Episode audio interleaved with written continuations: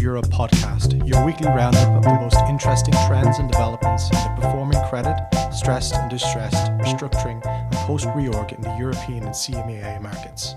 It's Tuesday, March 28. I'm Andrew Ross. Coming up this week, leverage finance reporter Beatrice Mervolion will discuss the highlights of the primary market.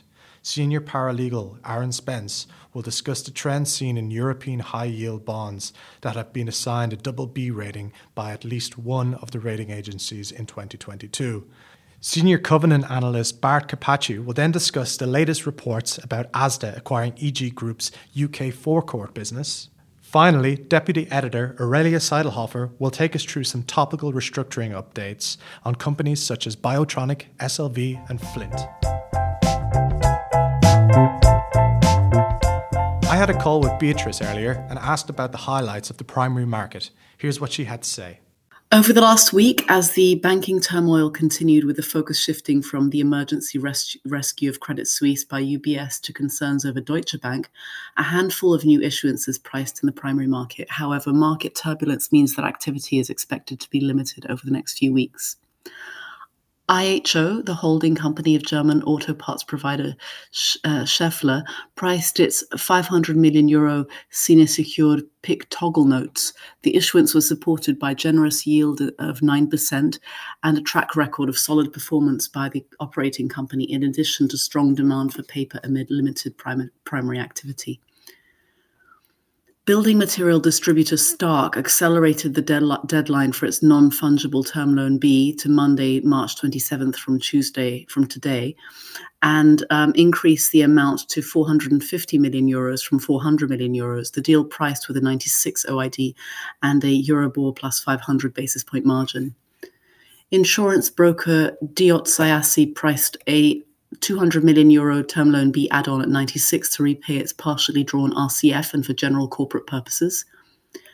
Beauty product packaging man- maker um, Albea Beauty priced its 566 million euro term loan B due December 2027 to amend and extend its 444 million euro term loan B due in 2024 and refinance its term loan B um, also due in 2024.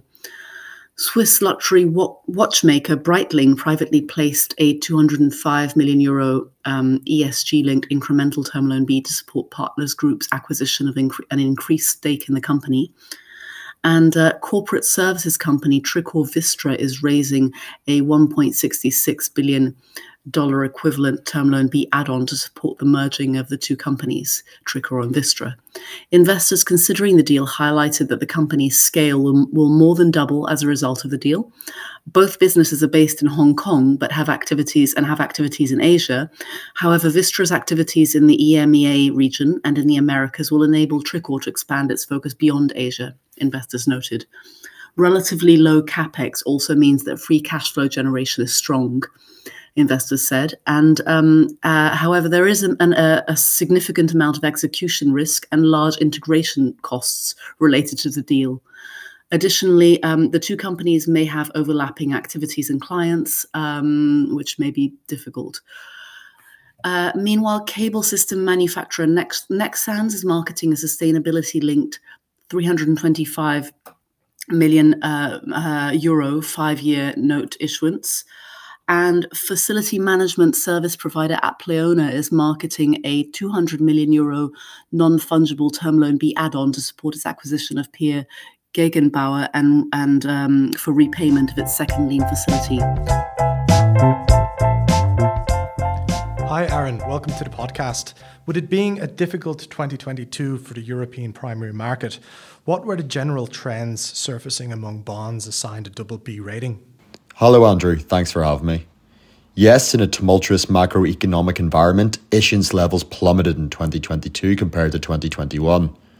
With regards to double B rated issuances, their overall share of the European high yield market fell as well to just under 30% in 2022 compared to 40% in 2021.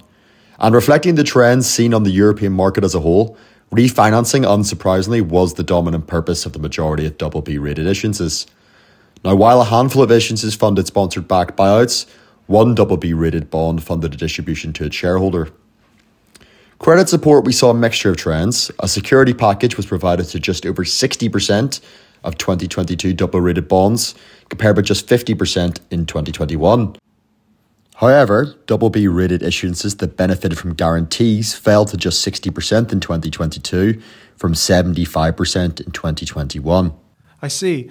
So, how has covenant protection amongst double B rated high yield bonds changed in 2022? High yield bond covenant packages typically include the following key material covenants a debt covenant that regulates the incurrence of unsecured debt, a liens covenant that regulates how much debt can be secured, or what assets they can be secured, and the priority of such lien, a restricted payments covenant that regulates value leakage to shareholders or junior and subordinated creditors, either through dividends or subordinated debt repayments. This covenant should also regulate value leakage outside the group through investments, and an asset sales covenant that regulates asset sales made by the group and how the proceeds from such sale may be applied. However, bonds assigned a double B rating at issue sometimes omit one of the mentioned key material high yield covenants. But in 2022, against the backdrop of the Russian invasion in Ukraine and a bleak financial outlook, we actually saw the covenant protection in double B rated high yield bonds continue to improve.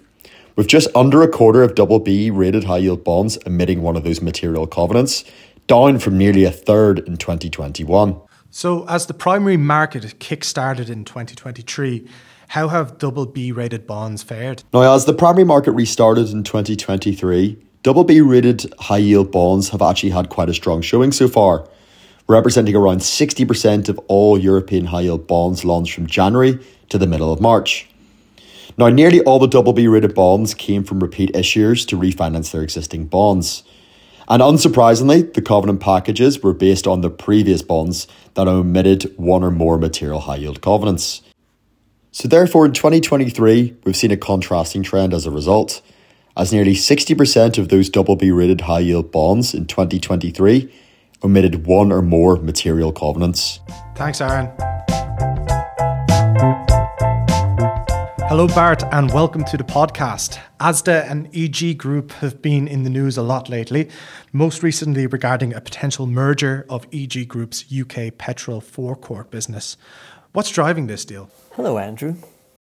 ASDA and EG Group are an interesting pair. For starters, each is owned 50% by the Issa brothers, Mohsin and Zuber, and 50% by TDR Capital, the private equity sponsor. Second, they're both in the retail sector in somewhat complementary segments. And finally, they both have a lot of debt with upcoming maturities that they need to manage, so it makes sense that they would want to work together here. Now, of the two, EG Group is in a slightly more difficult situation. At December 31st, 2022, it had over $10 billion of debt, about 9 billion of which is maturing by 2025, and its net leverage is about six times. ASDA, by contrast, has about 4.7 billion pounds of debt, most of which doesn't mature until 2026, and its net leverage is a somewhat more manageable 4.1 times. So, why are they talking about moving EG Group's uh, petrol forecourt business to Asda then? Well, presumably there are some synergies to be had by combining the petrol forecourt business with Asda's broader UK platform. But I think really what they're looking to do is bring EG Group's debt down to a more manageable size before they hit their maturity wall in 2025.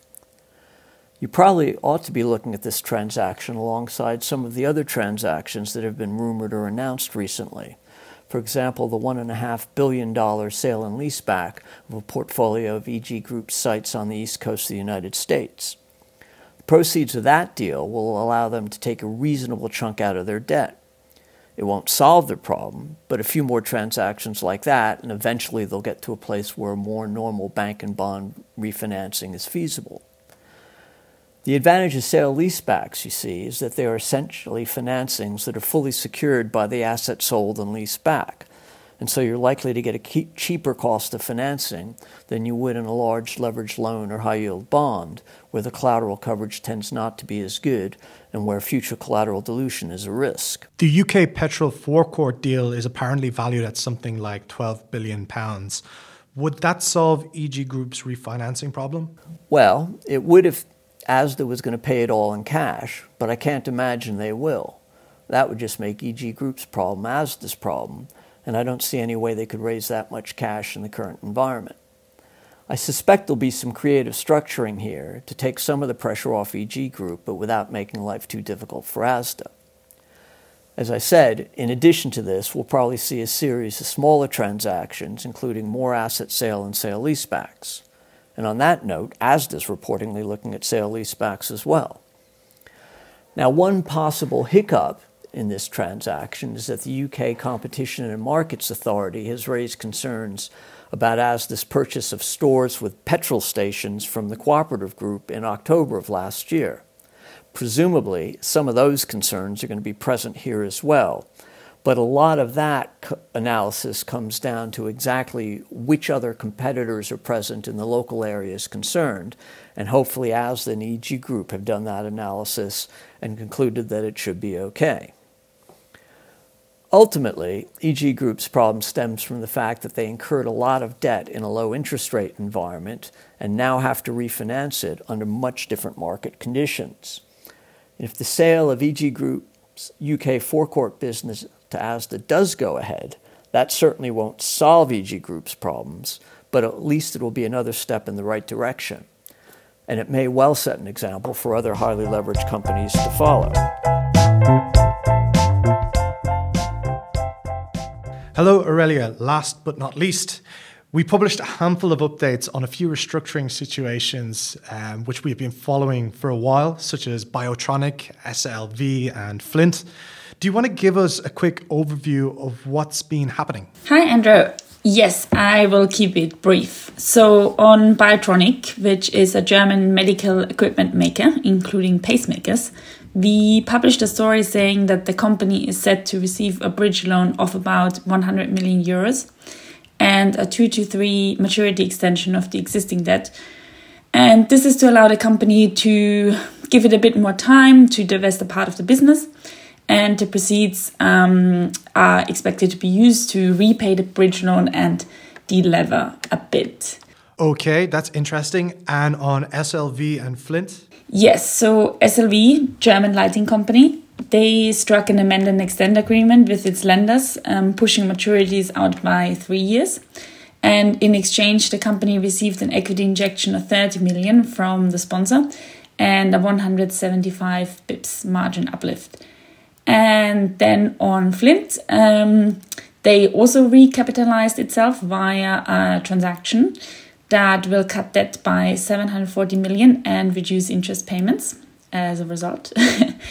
uh, lenders um, will put in 72 million of new liquidity and extend maturities by up to four years. And this deal is expected to be implemented via a scheme of arrangement. And of course, all the details on these deals you find on Reorg. Okay, fascinating. Thank you very much, Aurelia. Join Reorg tomorrow at 10 a.m. British Standard Time as we discuss Wittur's upcoming restructuring to deal with an expected liquidity crunch. Register for the webinar at reorg.com or email marketing at reorg.com for more information. We would like to hear your feedback to help us improve the podcast experience. So please take a moment to complete the short survey at the link attached to this podcast and let us know how we're doing. More information on all the situations and events discussed on this podcast are available on our website, reorg.com. We hope you can join us next Tuesday for another Reorg Europe podcast. Until then, have a great week and thank you very much for listening.